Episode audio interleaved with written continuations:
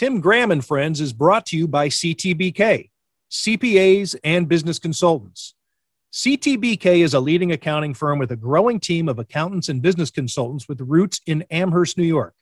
CTBK pairs every project with a focus on a human connection between its team and the client for assurance, accounting, taxes, litigation support, and advice on mergers and acquisitions.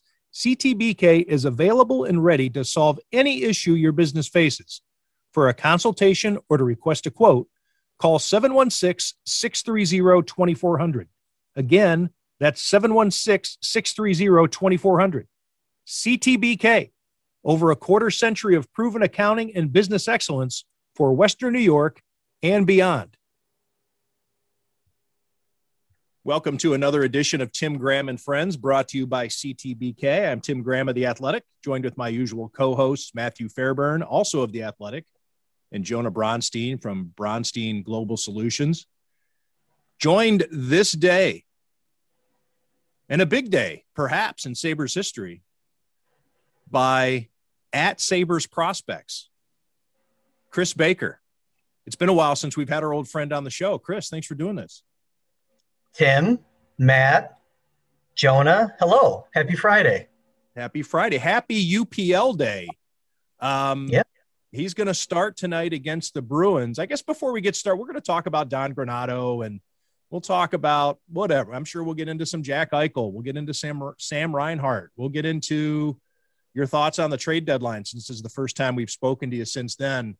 Um, but let's talk about UPL because he is starting tonight and uh, fans have been waiting for this for a while, and I know you have too. Uh, what are your thoughts? Well, it's definitely coming earlier than planned. Um, you know, I think if you go back and you look at what the Sabres wanted to do with him, you know, a lot of these NHL teams now they do studies on you know historical prospect development to understand the number of minutes or number of pro games a prospect needs to go through at the AHL level or sometimes the Coast League level when you're a goalie. And, you know, he's nowhere near that. If you looked at those minutes, it would have really required him to be in Rochester again next year before this day would have come. So it's a little early, I think, per the plan. But sometimes you have to deviate from your plan when the con- when the conditions mandate it. So, you know, they're going to throw him in there, and, and the hope is that, you know, he's a goalie that historically performs really well when guys in front of him do their jobs. So I think even though this is a young group, and I mean, you look at, you know, Will Borgen last night. So Thursday night Sabres game, I think Will Borgen at 24 was one of the older, elder statesmen, defensemen that were on the roster. It's a young group, but I think they know that it's a big, it's a big moment for the young goaltender and they have to tighten it up and play well in front of him. Um, and that's kind of the hope here. I think it is early though for him. Um, but at the same time, we'll see. It's a good opportunity for the Sabres development staff to see what the kid's made of, and we'll, they'll they'll go from there. For those who might not be uh, so voracious in their fandom of the Sabres that they've really given UPL a good look um, or followed what he's been doing in Rochester, what's your thumbnail assessment of where he is right now and just how you think his uh, his future is shaping up? big goalie, big body. It's, it's that's the prototype for the NHL now. You don't see a lot of 5'11", six foot guys drafted. You know, so for him, you know, he is the plan right now. And I think the last time that I joined the Tim Graham and Friends show, you guys call it a podcast. I like to call it a show. Um, we talked about what's the plan in net, right? So, you know, I think he was 54th overall a couple years ago. Did a tour of duty in Finland after, uh, you know, and then came over here in the OHL, OHL Player of the Year he has a he has a track record of performing. So, you know, he's not this twitchy, ultra fast goalie. He does read the play well, you know, and I think that's part of that 10,000 hours that, you know, requires to to make it to the NHL is is understanding all these patterns that come at you when guys under the zone. There is an adjustment when you come over from Europe. Things happen quicker in the North American game. I think he successfully made that adjustment. Um, this was a goalie that had double hip surgery before the 2019-20 season. So it kind of delayed his entry. Went down to Cincinnati in the Coast League. Really was just a high performer down there. Now he hasn't set the world on fire statistically in Rochester. And I think that's what a lot of people will see if you're judging him by his numbers. When you watch him play, though, he reads the play well. He tracks the, the puck all the way in from the shooter stick into his body. He does a good job there. I think that what you're going to see, though, if Boston has done some scouting work on him, look for some shots going high glove on Luukkonen tonight. I think that's where these teams are going to attack. Um, that's where he's susceptible. But he's not this fast, twitchy, acrobatic guy. He's not Pekka Rinne. He's a little more methodical. Um, he's an intelligent player. When you talk to the Sabres staff, they talk about how he's got the right mental outlook. He'll understand how to stay the course. So if this is a goalie that doesn't have a good outing tonight, I think he's one that knows he can keep his highs low and his lows high, stay the course.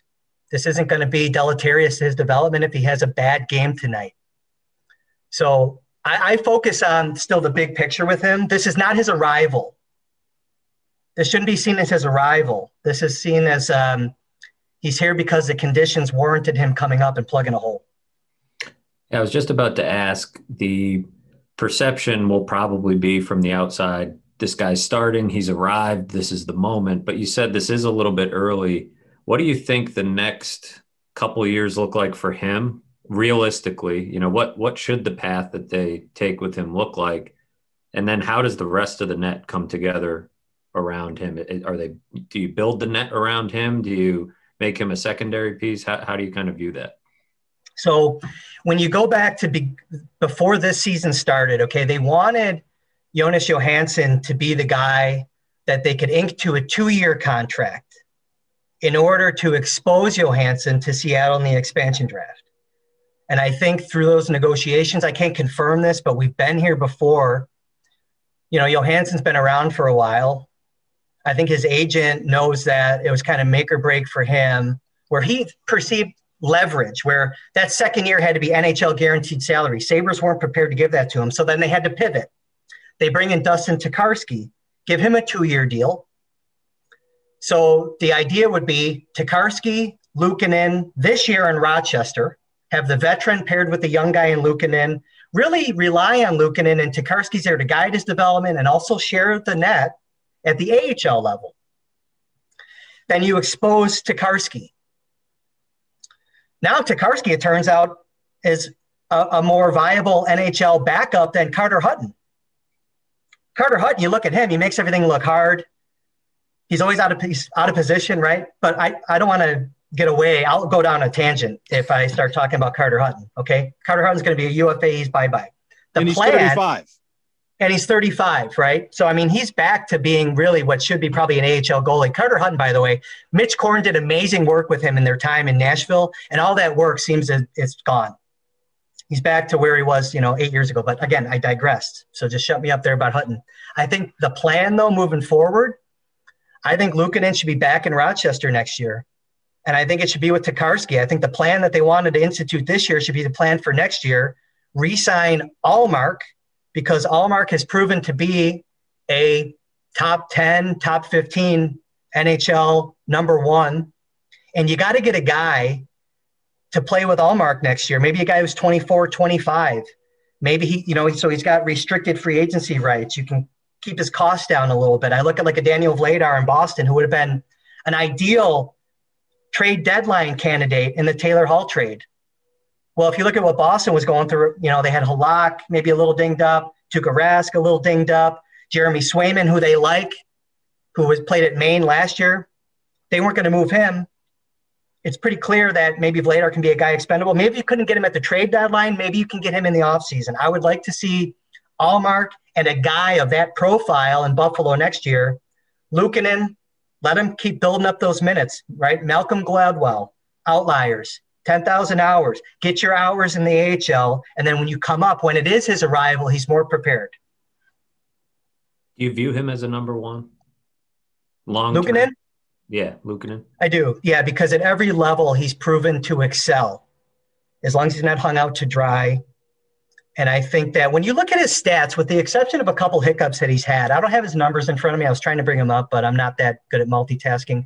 You know, his numbers are comparable to what Ullmark did his first year, year and a half when he came over from Sweden. Another guy that came off a double hip surgery, by the way. Some amazing parallels there between the two, except Luukkonen, they just invested a much higher pick But I do see Luukkonen as a guy. I have no reason to think he's not a number one until his play tells you that he's not. When you draft a guy in the second round, it's implied that you know you don't see a lot of goalies taken in the first round. So when you it's implied that he is a, a crucial part of your goaltending program moving forward. So why would you sign another goalie to back up Ullmark next year? If you have Ullmark as a one and Luukkonen as your future one, why do you think they need that bridge? Uh, for never have enough goalies. Yeah, you can never have enough goalies. I think creating competition is always healthy. It brings out the best in all your talents, and then you really know what you have too. When you're, you know, I always looked at Ryan Miller when he was here. He was better when he had someone around pushing him. He wasn't good when he had, you know, Patrick Lalime carrying his bag for him. You know, when he had Enroth here performing well, when Enroth got the net, Ryan Miller's best games were after when Enroth played. And I think that you want to create competition in your system. You should always want to have an abundance of talent at every position. And that's always been a weakness as far as I'm concerned, except maybe when they had that three headed monster with Biron, Noronen, and Miller. We're going back like 20 years. You know, so I'm I want to buy time though too, Jonah, for Luukkonen to properly develop and allow the Sabres to stick to their plan with Luukkonen, and that's accruing those requisite hours to get to the NHL and be more viable when he's up there. He hasn't accrued those hours yet. And I think that's critical to properly developing a goaltender. There are some fans out there that might be of the belief that okay so bring him up to the nhl trial by fire or even in a backup role. What would that do to his development given his profile? You've been monitoring him. Nobody knows these guys better than you do um, what do you think that type of approach would do for his development in terms of just throwing him in trial by fire yeah what are the risks and and what think, are the what are the potential rewards? I think his mental profile will allow him to handle both possible outcomes. Just his mental makeup and his approach to the game and how he makes things easy. He wants to get better. He wants to put the work in.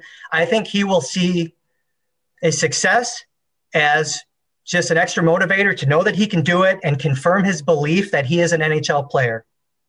If he has a negative outcome, I think it's going to be confirmation of the work and the plan that's been put into place for him and make him be even more bought into the plan that the Sabres have shared with him about his development and accruing those hours. I don't think this is a mentally fragile prospect. I think that he knows where he's at. I think he understands his ability and he's ready to test it at this point, knowing himself. While he's excited, I do believe he knows that it's also maybe a little premature. So I don't see it again. I, I, you know, I was saying earlier, like I use that word deleterious as development. I don't see this as being bad because he has the mind and the approach, and frankly, the ability to hang in there. But a lot of this is also going to fall on the team in front of him to do their jobs to help him talk to one another. If he's out there communicating and he's engaged in the game, he should have success. But he's playing a hell of a team. Boston has the ability to make a lot of guys look bad not only the skaters in front of them, but also the goalie that plays behind the skaters. What's your view of what's happened to Carter Hart in Philadelphia and how what lessons can be learned from that here in this situation? I think it's a lesson about having the right coach. Alain Vigneault constantly kind of throws him under the bus in the media. Players don't appreciate that goaltending is 95% mental. The difference between an elite goaltender and a run of the mill guy or a fringe guy is one goal a game. When you have a coach out there talking the way that he does about Carter Hart, that impacts his ability to make that one extra save. I don't want to throw Alain Vigneault under the bus, but this is not the first time that he's handled goaltenders this way. Marc Crawford was the same way. He didn't know how to manage his goaltenders. You can make an argument that maybe Lindy Ruff didn't know how to manage goaltenders. Carter Hart is young, talented, had a good start, and maybe it created improper expectations. And by the way, like when fans do this too, they look at you. Oh, good point. Uh oh. Oh, poor Chris Baker. He got too worked up, and he did. Yeah. I think it's probably like uh, body heat. You know, he's probably thrown off all the equipment, all this technology there in his office from he, he overheated. He has a threshold of how hot his takes can get before his computer freezes.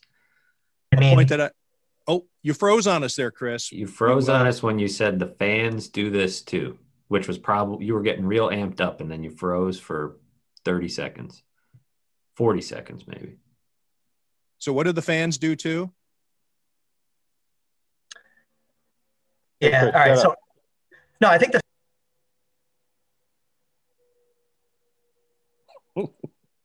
Okay. I think you maybe were, uh, yeah, you were recalibrating there. Uh, so now I think you're back with us fully, Chris.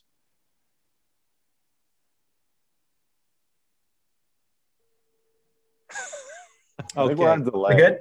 Damn this technology. Damn this technology. Hold on. I was going to mention when he when he said that Lindy Ruff uh, was somebody who had a problem with goaltending is that uh, he would not hide it. You know, he would openly talk about it. You know, he uh, obviously was lucky when he was able to send Dominik Hasek out there for 72 or 75 games.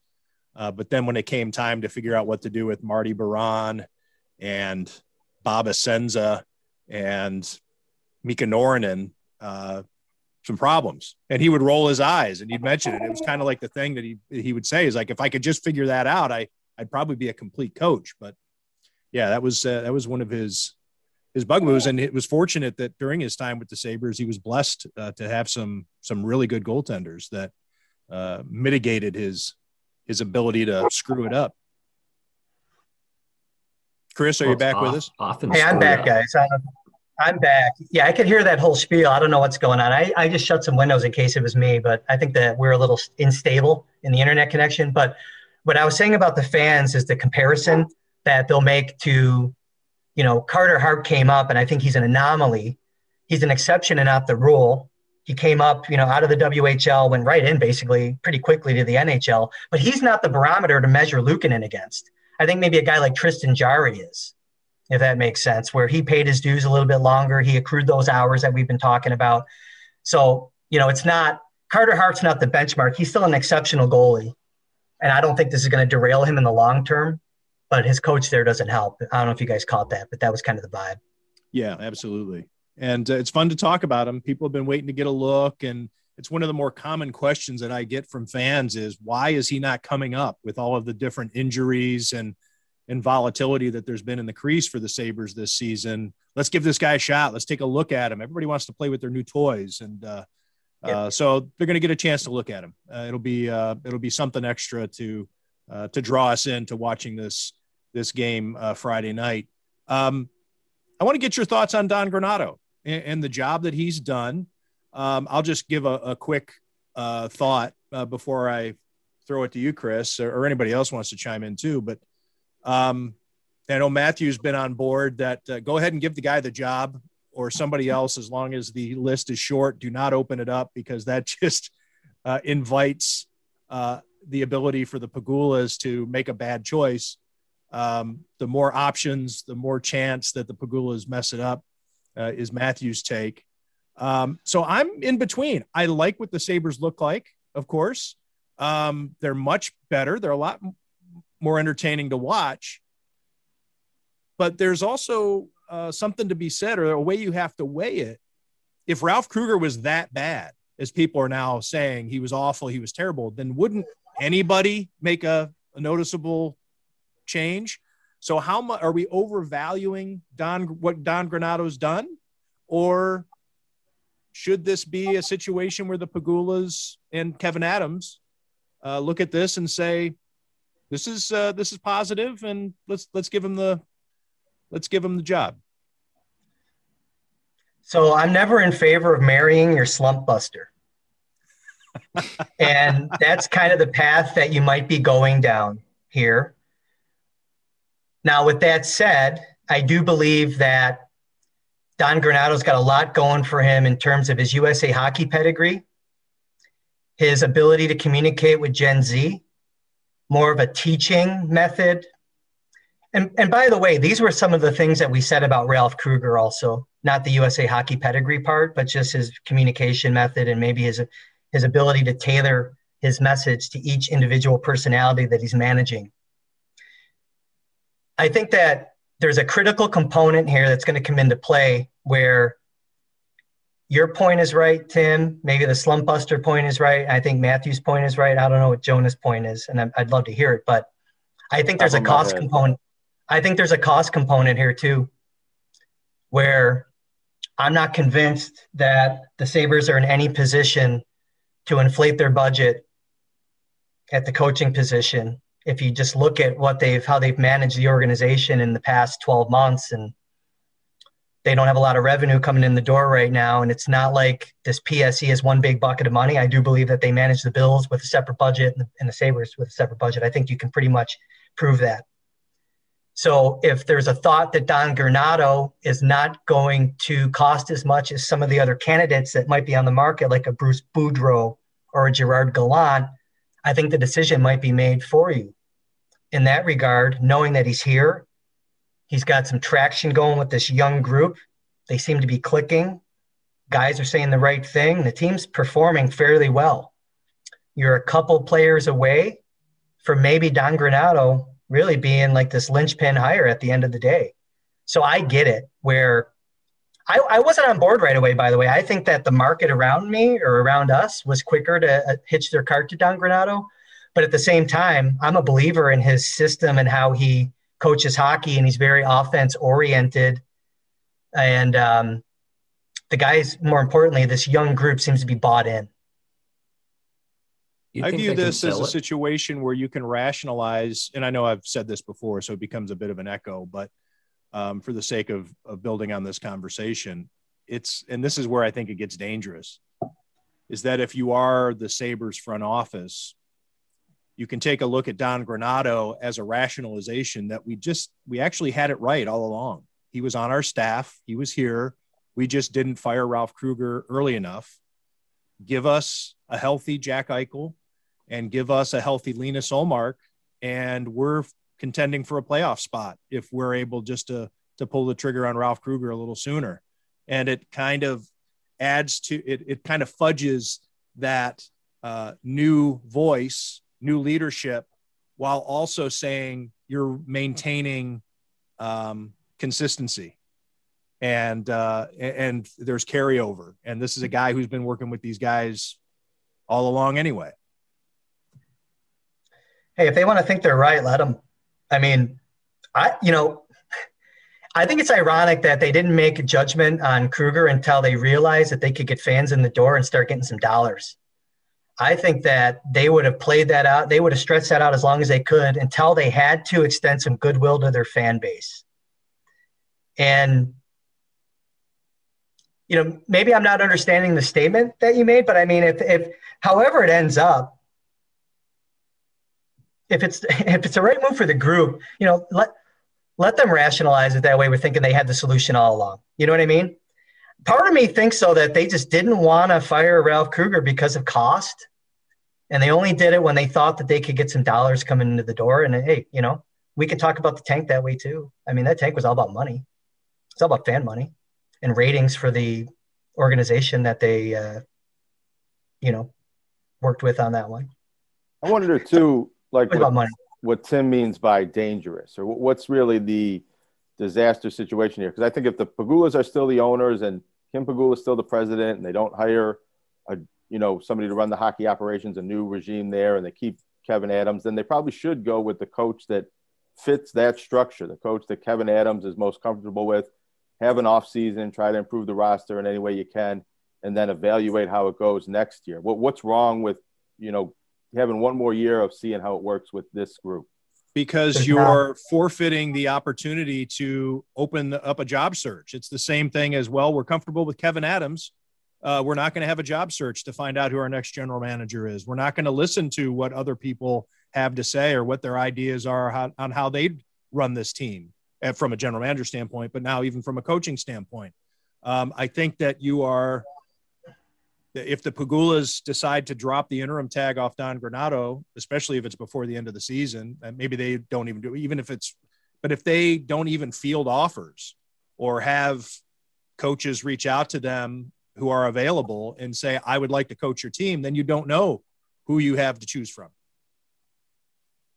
But you no, still can I do that a year from now if things don't work out. Sure. I mean, I guess it is a little bit but of I, a, you know, we're accepting mediocrity, but it seems like there is some evidence with the contracts, with the way the cap is set up, that running it back with this group for one more year, giving Don Granato a chance to prove that maybe he is the coach this team needs, this roster, this core group, because it seems like there's some good chemistry. Jack Eichel's not around, but there does seem to be some good chemistry between the coach and the system they're running now and the current players. Oh, I agree with you, Jonah. I, I think that this would be okay. I mean, I, if they wanted to make Don Granato the, the head coach permanently, I, I wouldn't have a problem with that.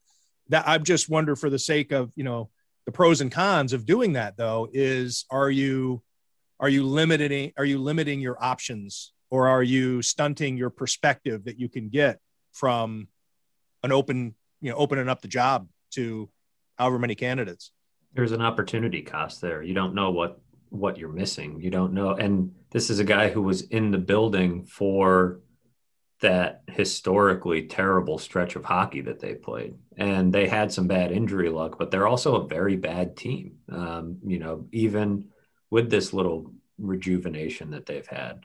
I don't, what do you guys think about the idea? Like, can they sell this? I think Chris has a better temperature on Sabres Twitter um, certainly than I do, um, because you know he has a lot more of those specific fans following him. Has it gotten to the point where they could sell this? Because I do think, to an extent, that matters. But I guess that's the question too: Can they sell it, and does it matter whether they can sell it? Because, like you said, Chris, if it works, that's all that really matters. I think there's the overwhelming opinion that Don Granato is the man for the job. I think there's a lot of folks that see what he's doing without his number one centerman and unlocking Rasmus Dahlin's potential. He's done it largely without his number one goaltender. I think there's a lot of things that the fans are, are excited about about what Don Granato's done with this group. Now, has it equated to points? No. Did they end that losing streak? Yes and that did the team start kind of building and, and you know like a snowball going down the hill a little bit in terms of coming together and playing a more exciting style of hockey by the way which is also crucial to how the fans see this they have. So i think there's there's a lot of things working in don granato's favor in terms of fan perception. I think at the end of the day hiring don granato will make sense. Again it goes back to cost. I can't think of another coach out there in the same salary range that's going to get the results that Don Granato does. And, and that's where I ultimately land. I think it's really a cost thing. Here's another question for you. Is it, you mentioned, you know, the hesitance to marry this guy. Do you have to marry a hockey coach? Because I think that's the other point that, um, you know, I've seen brought up is like, oh, you're, you're going out and hiring another guy. You have to commit to another three to five year rebuild. But how often do we see these hockey teams churn through coaches um, and you know find success? Even successful coaches getting fired. I mean, if he can get them back to a baseline level of respectability that they've been missing for a decade, um, you don't have to commit to him for five years even. Um, That's right. Do, do you even have to, to is hiring him even marrying him in this sport? I think that you know they I, am where Tim and I are very similar about coaching and, and just you know hockey department or executive levels is that continuity I do believe is important for any successful organization. Sabres haven't had that both with the coaching staff and the GM. So I do think if you can marry a coach, I think that would be important. And you know, again, I, I don't see the risk in hiring Don Granato. The the irony to go back to the fan point is that I, I was I'm in favor of a, a, gentleman by the name of Nate Leaman, who's a younger, progressive USA hockey pedigree guy. He coaches at Providence College. He's won a national championship there. There's a lot of NHL coaches that spend time with him in the summer to kind of share concepts and ideas. He's kind of that next big thing. And the, the feedback that I was getting was, you can't get another first time coach. Those same people that were telling me that about Nate Leaman are now on board with Don Granato. Who is a first time NHL head coach. Well, not anymore. Well, not anymore, right? But it's it's funny how that works, right? So now I don't think there's risk here with Don Granato. Ultimately, I think that it, you know, it's kind of like a bird in the hand and two of the bush type of thing, right? I think that you have a bird in the hand right now. and It's not going to cost you a lot. Roll with it and come to terms and see what makes sense. And the Sabres have paid so many people to not work with them that maybe this is the one where maybe it works. Keep swinging, right? Keep swinging. Maybe maybe this is their McDermott bean that they walk into. I don't know. You know what I mean? But the results are okay right now. Where I think it's I think it's going to work for them if they elect to go that route. I really maybe he's Freddie Kitchens. Freddie Kitchens. How many games did he last? I don't remember, but he was a great interim coach in Cleveland. Yeah. And then yeah. they slapped that permanent tag on him. Everybody in Cleveland was fired up because of how good Baker Mayfield looked yeah. in the second half of that season once they got rid of Hue Jackson, who was essentially the Ralph Krueger of the Browns. And I, I, yeah. they got Freddie Kitchens in there. He's different. He's, you know, and Baker looked great. They hired him, and then he didn't even last a full season. I don't think so. Um, that it could go any number of ways, but you're right. This is one thing the Pegulas have not tried hiring an interim coach, uh, and, it, and, it would cost. It, the cost is, I think, you know, we can have all the debates about the hockey sense and everything else, but I think when it comes down to it, and we were talking about this with Vogl uh, whenever we had him on a, a, week or two ago, and that was the question I asked, and I think it's the only, it's it kind of starts there because if cost is a big factor, then going with the guy that's in your building is probably going to be the best move. You expand the search, you give the appearance of a search, and you lean on the results that he's had to sell it to a fan base that seems eager to buy it at this point. Because, um, as Tim said, you're comparing it to Ralph Krueger and how bad this team looked under him, and it, it makes Don Granato look pretty good. The one thing I'll say too is that there is a wild card in play here. Is um, you know, so Kevyn Adams should have that desire to cast a broader net just to make just you know confirm the Granato thought. The wild card though is Jason Karmanos who we brought on as an assistant general manager, where there's an advantage there to just have another uh, voice in the process, even though he's not the chief decision maker, he's an assistant general manager, but he has relationships around the league. It's just greater insight. They don't have a very large staff. I don't think that's a secret to anyone, but I do believe also that, you know, how does Jason Karmanos and some of the relationships that he has brokered over the years play into the process? Does it change that you know, because really his sole responsibilities are going to be more oversight of the scouting departments and the AHL level. And but there is experience there where he actually has more front office experience, a, a deeper book of you know, deeper resume than Kevyn Adams does himself. And you almost wonder if there is influence there, even though it's not really in his core duties. You know, but that's just something to think about. I, I go both ways on this, guys, on the coach thing. I was slow on Granato at first, but now I can kind of see where it could go, and I, would be okay with it as as a consumer of Sabres hockey, someone who works hard during the day and wants to sit down and watch a good product. That's where I've landed on. I think we started all in that same bucket of he came in and he said good things, and that was enough for some people to start. Man, this guy is a breath of fresh air with with what he's saying. And then Dahlin had a few good games, and it was like, look at he, he fixed him. Like it, it's it's turning around. And I think seeing a bigger body of work has made me, you know, say, all right, this is a, a fine hire. You're not hiring him because he said some good things or because he's a good quote or because Dahlin had a few good games. There's a bit more of a, a body of work and a sample size to look at and say, all right, add a few pieces. Like Tim said, don't use this as an excuse to say, oh, everything was fine. Ralph Krueger was screwing it all up. And, you know, once our goalie's healthy and once Jack Eichel's back, this thing's fine.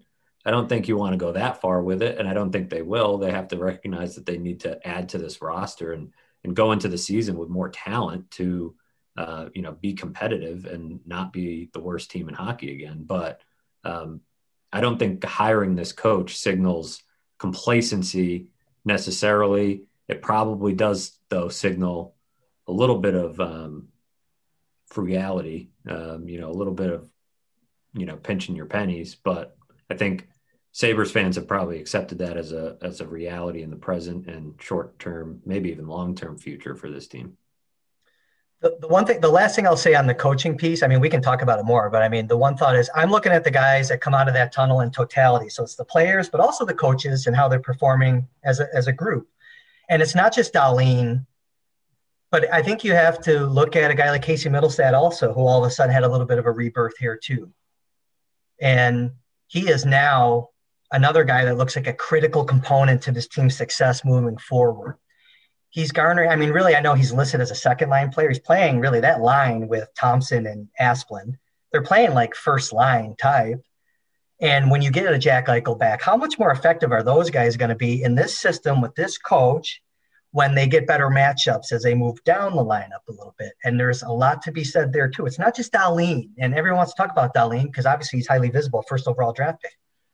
But I don't want to gloss over Casey Mittelstadt and just this spike in his development and he looks like the player that a lot of us or people in town thought he could be. And there's a reason, there's a payoff for not getting sour on a young player. Just to take it back to Lukin, and also if he has a bad game tonight, there's a payoff for not judging him on what he does in Friday night's game against the Bruins in his first NHL start. What do you make of Mittelstadt's um, inspired play lately? just part I, I just want to make mention that uh, one of the when I did my piece where I quoted uh, the anonymous captains um, uh, about what's wrong with the Sabres. This was back obviously when Krueger was was still the coach, but at that time, one of the captains said Casey Mittelstadt has been nothing. I mean, it was it was a pretty biting quote, and I'm paraphrasing, but the word was he has been nothing, um, and he's been something it goes to show you that players that have been through it still some some of them don't know shit too about young players developing. That's what it shows you. It didn't. Say, he didn't that, say that he will be nothing, but it was is that that he at the time it was like this guy's just a wasted. That they're wasting this guy, and it was accurate at the time. It was accurate, it was accurate at, the at, the time, but it was also, you know, we're in this. You know, I one of the things that bothers me about young players and kind of the spotlight that gets shined on them is that they don't have time to let it breathe, man. There's just no more time anymore. And maybe it was because it was on, you know, it's on their dime. The fans are always right. They're the customer. They're paying to watch the team. And if you have a guy that's on the NHL roster, he's not performing, they have that right. But you can't lose sight of that he still could maybe go and reset in Rochester and have and he, was he went down to Rochester last year. He had literally two bad games and then he got it together and he got better and better with each game.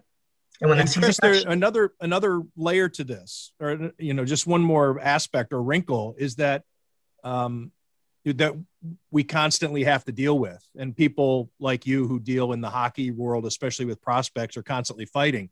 This is an NFL town, and there's that belief too, is that the casual, the the big Bills fan who's the casual hockey fan sees that this guy's a high first round draft pick and he's got to be out there now. And so that there's that added element from the fan of just total lack of patience that this first round pick needs to perform right away. And listen, I mean, the fans were right for calling. That's Matthew's point, okay. But there was still time if you if you have the ability to allow it to happen. I mean, if someone judged me when I was 21 years old, I'd be screwed. I would have never gotten anywhere. You know, it's the same thing for just because your team sucks, it doesn't accelerate human development. That's how I look at Casey develop, uh, Casey Mittelstadt's development. He was brought up, he was thrown into a role way too soon, way over his head, with the O'Reilly fiasco and everything else.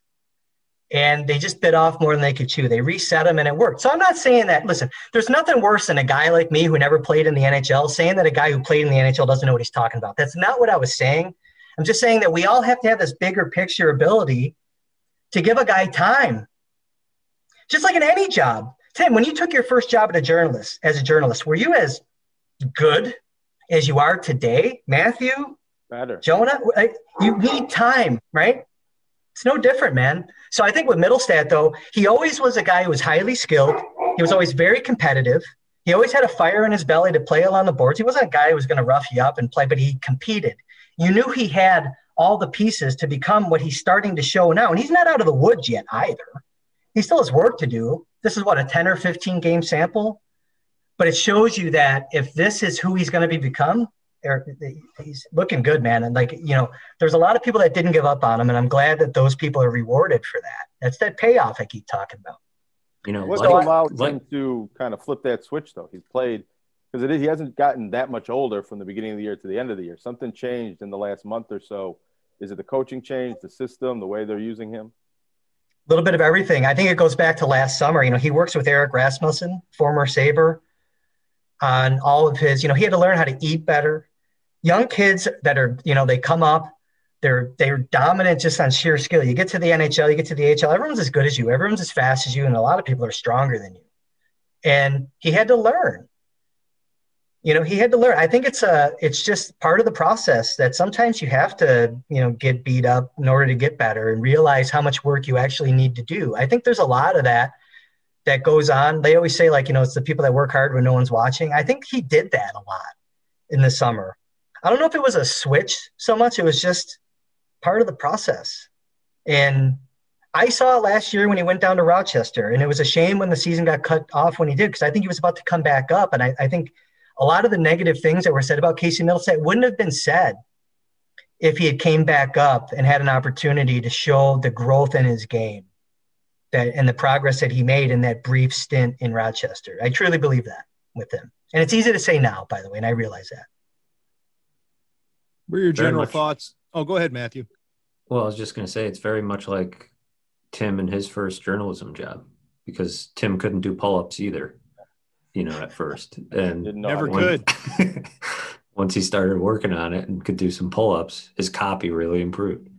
I do don't know. Can, can, that, do you agree with that whole assessment? Well, yeah. I mean, can he? Well, I, it's a. I was, you know, being silly, but can he do pull ups now? Because I, you know, you can say what you want, like a pull up's not going to make you a better hockey player, but like not being able to do a pull up as an elite NHL prospect speaks to what you're talking about, like eating properly, taking your strength training seriously. I mean, it's one pull up. We're not asking him to be the pull up champion.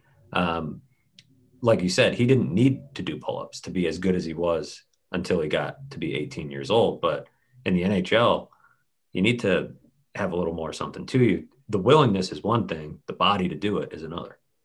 After he's yeah. been in the league for about six years, I would like to ask him, uh, do you regret not passing on the pull up? I mean, he had to know, or at least if, if he has an advisor or something, he would have at least like tried out, like, let's see how I'm going to do on the pull up. And just, you know, well, that picture that, is terrible. Uh, that's going to follow him around for the rest of his career. I'm sure his buddies text that to him constantly. Uh, let's hope. I mean, for his for his sake and for Sabres fans' sake that it becomes the Tom Brady combine photo, right? uh, that people can look back on and laugh, as opposed to how the hell did the Sabres ever draft this guy? Um, but we're seeing think, it now. We're seeing what we're seeing what captured uh, the Sabres' imagination when they drafted him so early.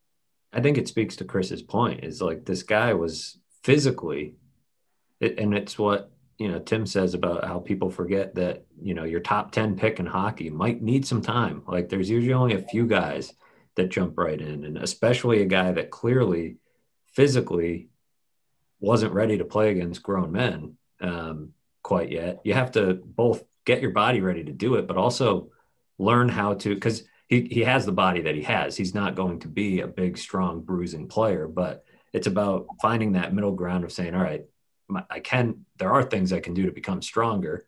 But then to Chris's point, learning how to play within that as well, saying, all right, I'm not, I'm not going to be a, a banger. I'm not going to like, you know, be a huge player, but there's ways to learn. There's stuff that works at, at the U and there's stuff that works, you know, at the NHL level. And I think he's starting to figure out what that is. And he's got talent, obviously. He's got a, you know, vision for the game and um, you know good hockey sense. So it's it's fun to see it kind of start to come a little bit more full circle for him when it looked like it had a chance to go off the rails.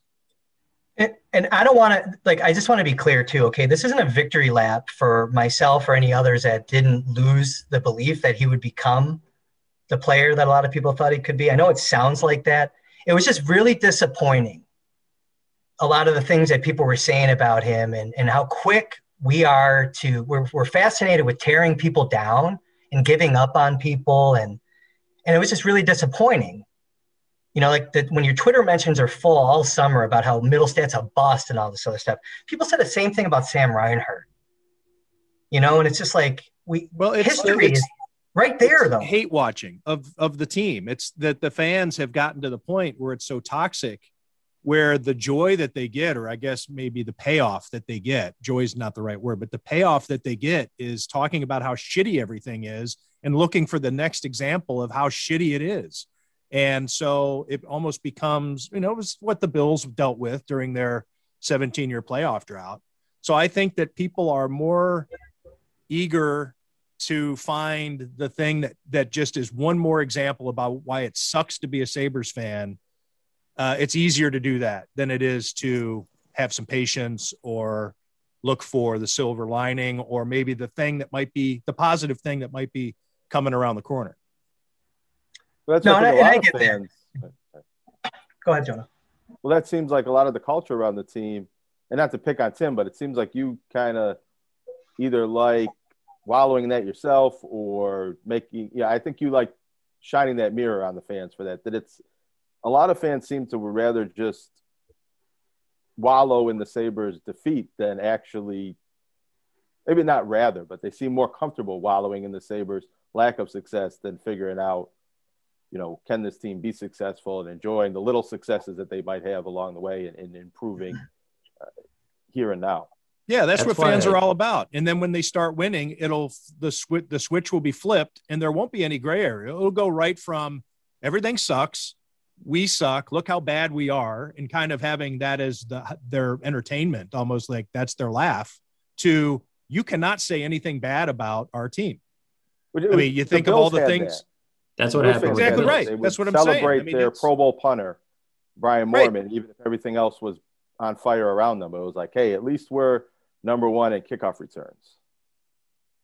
Well, this, I don't this, know. I, I don't know about that. This is kind of why I always ask the question of pretty much every, you know, Waro, Vogl, Chris, when we have them on, is I, I think what happens is there's people who look at it and it's easier to just wallow in everything that sucks than say because it, it sometimes it seems like there is no path forward and it's why i ask every one of these like what is the reason for optimism? What can be fixed and in how long? Because people don't look at it. I think even in football, it's so short term that, and there's so much parity that you can think, okay, this team's not good this year, but a few free agent moves and the right picks, and they're going to be good next year. I think a lot of Sabres fans look and say, they're not good now, and I don't know when they're going to be good or how they're going to get good. And that creates, you know, some of that attitude too. I think that the, the tank did create like heightened expectations for all these young players. When you literally take two years off to get an 18 year old hockey player, it creates expectations that every young hockey player that comes in has to be that next big thing. And I think it throws off your expectations. And I'm not going to fault the fans on that though, because like I said, they're consumers, the customers, right? And like even like the the like they're just fans are just looking for enjoyment in their lives. And if wallowing in the failure gives them the enjoyment, that's what they're going to do. And I'm never going to really like be mad at them for that, even if it bugs me. Because I know what people are going to say, oh, you're protect, you're like the den mother of the prospects. Well, it's like, no, we've seen success come when they're 22, 23, and sometimes 24. It doesn't have to happen at 18. There is no cookie cutter approach. There, it's not an assembly line where every human develops at the same rate. And that's been my whole point all along. So again, this might come up with, you know, what happens if Dylan, it happened with Tyler Myers, won the Calder, maybe took a step back, took him a little while. He's still a serviceable player. Happened with him here. But it's just, you know, humans are different, man. Everyone's different. They develop at different rates. And sometimes you have to see a bigger picture, not just crush every young person because they're not Connor McDavid out of the box, you know, and that's kind of what I felt was going on in Mittelstadt. And that's why I was disappointed, Tim, in, in your piece when maybe I perceived it incorrectly when a former player, a former player should have seen it, but maybe you're right. Maybe they're just saying he's been nothing. But that player has to own that too, by the way. Coach can't always just bring it out of you. The players got to it was an indict. It was an indictment of the fact that the Sabres organization is is killing this guy you know that they should have and in fact i think that the the comment included that the sabres should not have should have advised him to stay at minnesota that don't you know don't bring him in like they should not have, that that they rushed him and and there was nothing to show for it at the time Um, so I was wrong about that, though, too, by the way. I was for Casey Mittelstadt coming out of school. I was for him being plugged into the lineup. We just watched Nico Hischier the year before play first and second line minutes, number one PP with Taylor Hall in Jersey and do really well. And I said, if Nico Hischier can do that, so can Casey Mittelstadt. I was wrong about that, about how quickly he can go. But I think the difference between me and some of the other people I'm talking about is that I didn't I didn't want to lose sight of the bigger picture. Maybe it's hard headed. Maybe it's because I had Casey Mittelstadt ranked third in his draft class. Maybe there is some of that, and you know what I mean. But I was wrong about how quickly he could ascend, but still didn't lose sight of what he could be. And I'll take ownership of that. I'm I'm always very forthcoming with that admitting I was wrong about Mittelstadt. I think it's more difficult too for the to keep the big picture in mind and like you said realize that a prospect might take until 23 24 to be what he's going to be when you don't have established NHL talent winning you games. Most other fan bases of good teams don't pay this close of attention to the NHL draft because they say, well, those guys aren't going to be in the NHL until three three more years. And then all of a sudden some guy pops up out of nowhere and they're like, wow, this guy's really good. Like, when did we get this guy? Oh, he was a first round pick a few years ago. Like, what do you know about that? Whereas here, at least since I've been here, got here in 2014, it seems like every first round pick is immediately supposed to be, oh, this this will be you know, you just start listing off the names of these guys that are going to automatically look at all this talent and, and they'll be in the league in one or two years. And this will be a roster to contend with missing the fact that you're not going to hit on every first round pick. You might not even hit on half of them. Uh, and like you said, it takes time, but you can probably take it all the way back to the tank and ripping, you know, ripping apart a roster of any serviceable NHL talent that can help you contend in the short term while young players figure out who they are and you know realize you know their their development and their potential. It's all over the place. There is no blueprint because you know the fans rightfully will question why it should take multiple years for a guy that you draft eighth, overall. But like let's look at rasmus dahlin. He's in his third year right now. Final year his entry level contract came and played right away. He's just starting to scratch the surface if you think about it in terms of consistently being a play driver Victor Hedman was first overall. I don't want to say it took him five years. If you look at some of his underlying statistics, maybe it took him three. That's a first overall player. Again, out of the box. It's all it's different. It's just there's patience. And history is there for all of us to see, but a lot of us choose to not look at it. It's right in front of our eyes.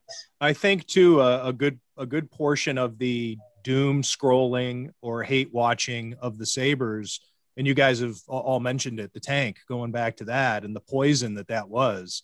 Um, not necessarily the tank in and of itself but what it wrought in terms of all the rhetoric is that you had so many people who built up an opinion and every little development that they see with the team is founded upon what was my opinion on the tank and how that evolved or how, whether it was good bad or how they screwed it up or that it was the right thing to do and they still uh, botched it, whatever it is. Everything is that, you know, a phrase that I've been, I've used a little too much recently, but a feather in that nest of, all right, there's one more thing. So the people who were against the tank were they, well, Mittelstadt sucks.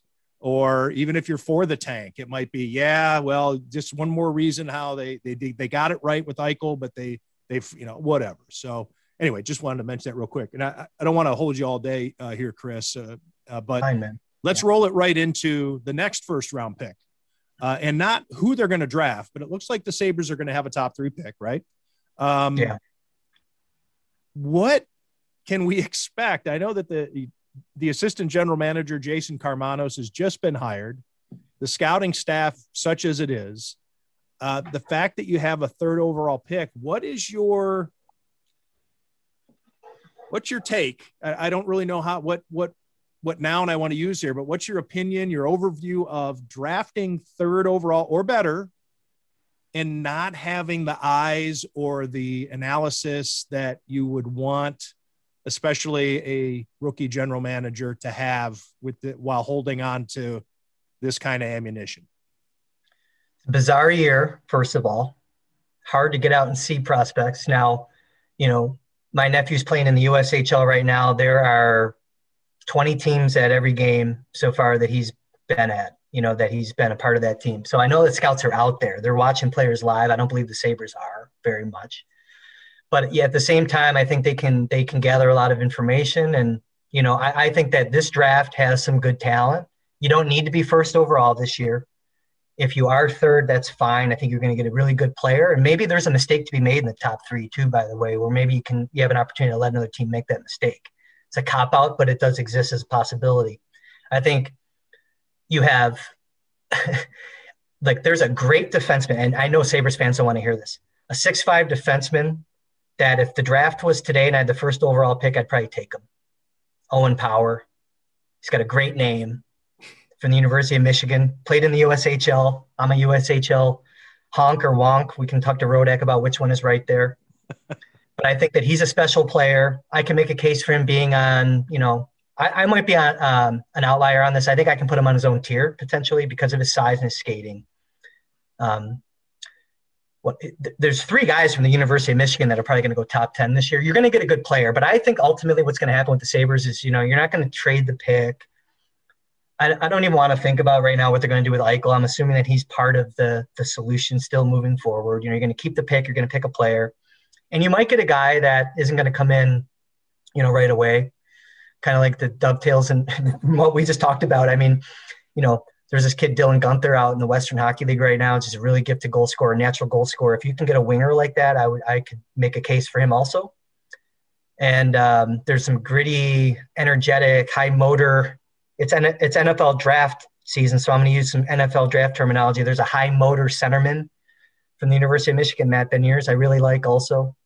Those are three players right now that I'd be looking at in the hopper for for you know, if the Sabres are in that top three, if you were asking about players specifically. But well, I can see it going. I, I wasn't really. I mean, it's great to have that overview because I don't know that stuff. You rattle that right off the top of your head. I think it's fantastic information for the fan listening to this. But so thank you. And that's, mm-hmm. but I, yeah, I was asking more just in a, you know, approach to the draft. right. And I talked, we talked to John Vogl about this a couple of weeks ago, you know, at the NHL draft, when you meet and you get together at the arena and you have that big table, yeah. who's even going to be sitting at the Sabres table? I mean, it, yeah. And who's going to be given, who's going to be shoving notes in front of Kevyn Adams about, okay, this is the guy who these guys, these next five guys are available. Here's our short list. Uh, here's what we know about them. Or the, or that let's say they're presented with a trade yeah. that involves players um, who's going to help Karmanos and Adams digest the any trade proposal. I, you know, I'm answering this in my mailbag. Uh, that's it's not going to post until Monday, but um, you know, my do, do the other 31 general managers look at Kevyn Adams and see a mark? Like he is he's going to just be getting inundated with with proposals for that third overall pick because people are going to say, hell, maybe he'll take one. I don't know. Let's just start throwing stuff at him and who yeah, helps they're going to test him who helps him yeah. who helps him you know cull through all this stuff Krista. It's a good question. That's a good question. And Wait. sorry for misreading because I hear you that no one wants to hear me rattle off about this. So I get that. So no, I do. I thought it was great because I don't know anything about the draft coming up and a, a def- six five defenseman. I you know sign me up. I mean, if the guy's that good and and uh, and he can do all the things that you need that guy to do, then yeah, bring him in. Yeah, I hear draft and I just default because I just love that shit. But Jonah, what were you gonna say? Well, I was going to say, and maybe you're the wrong person to ask this because you are thinking about the draft 365 days a year.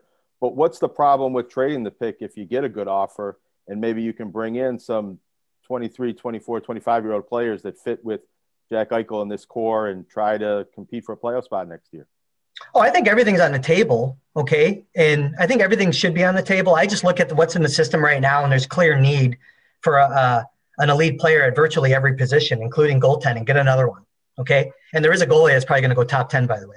But I think that um, to answer your question, Tim, no, it's going to be, it's a small group, man. I mean, it's, it's a pretty empty hallway there at lunchtime at the arena right now.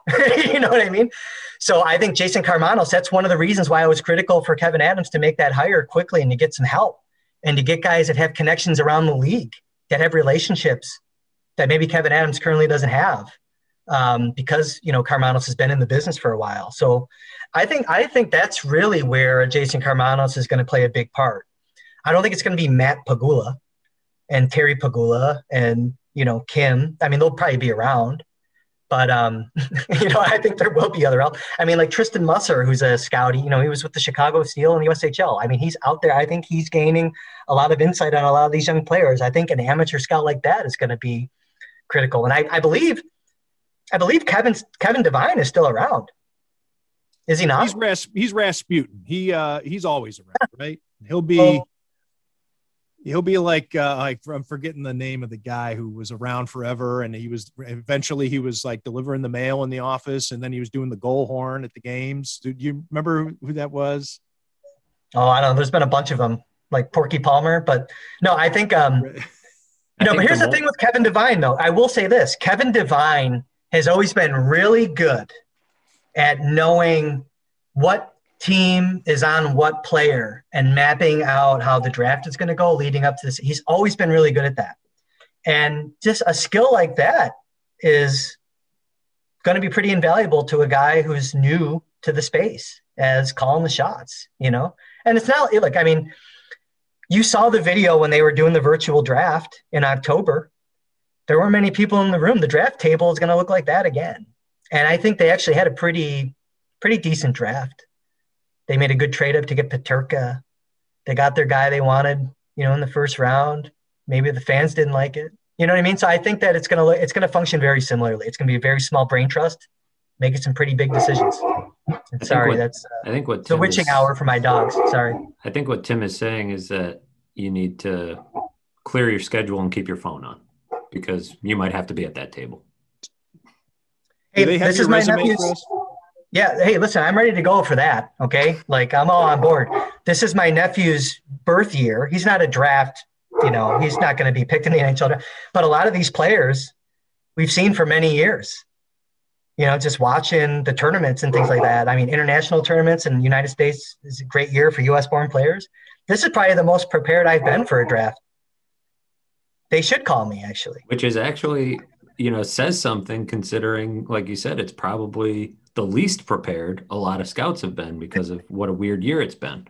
Um, and because of you know weird schedules and not seeing guys in person. Uh, not not talking about saber scouts. I'm talking about around the league. There's probably guys that don't feel as prepared as they normally do. And here you are saying you're as prepared as you've ever been. I think and if you want to drop evident. your cell phone number here um, we'll open it up to all the nhl general managers that listen they have it they know they know how to get hold of me but and it's plainly evident say, that the Sabres are going to be the least prepared team based on manpower and the fact that they they didn't have they haven't been scouting the entire globe like other teams have. Well, here's the thing that's going on right now. So in 3 days, the IIHF World Under 18 Championship begins down in Texas. If you see some of the Sabres brain trust around when the Sabres are playing and they're not there, then you then you have a bigger issue. I would expect them to be there.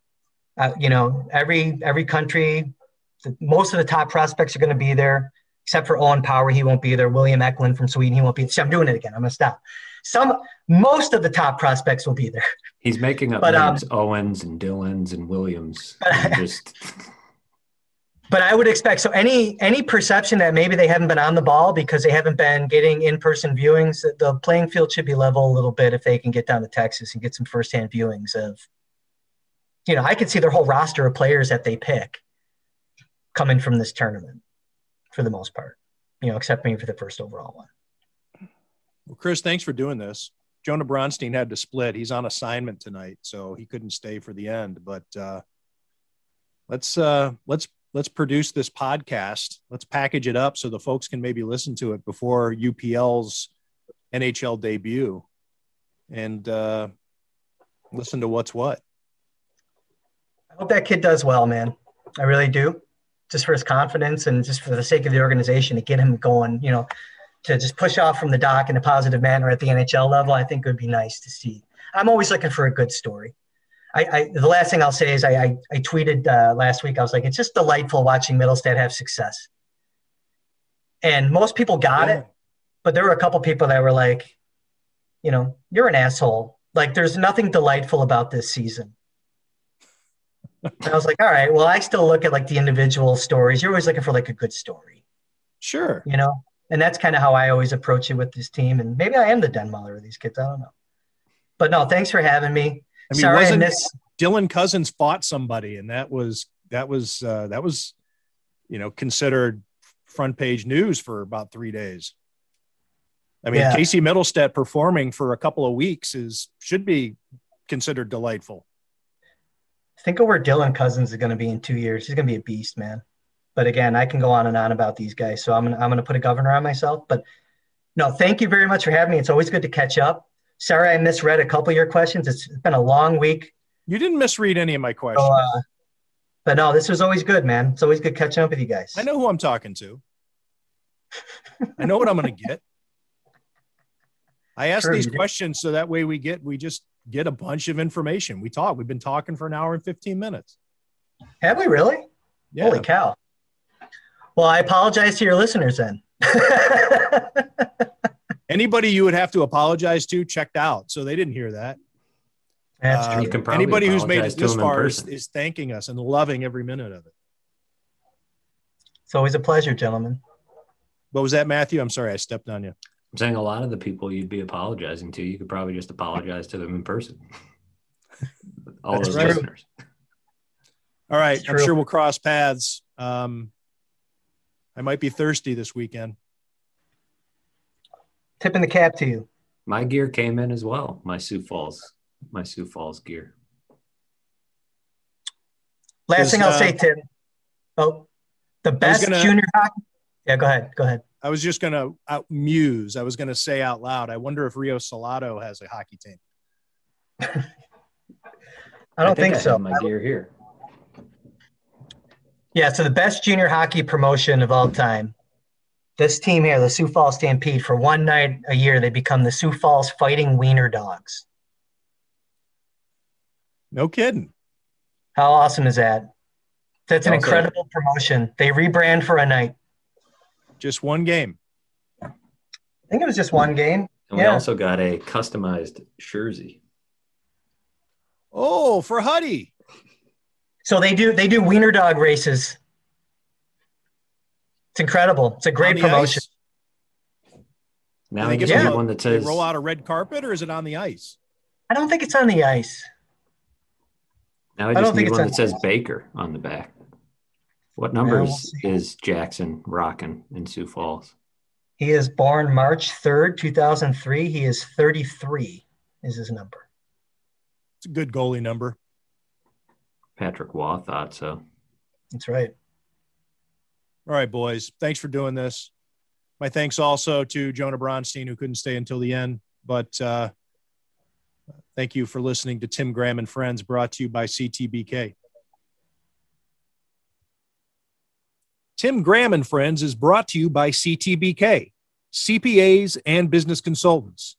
CTBK is a leading accounting firm with a growing team of accountants and business consultants with roots in Amherst, New York. CTBK pairs every project with a focus on a human connection between its team and the client. For assurance, accounting, taxes, litigation support, and advice on mergers and acquisitions, CTBK is available and ready to solve any issue your business faces. For a consultation or to request a quote, call 716 630 2400. Again, that's 716 630 2400.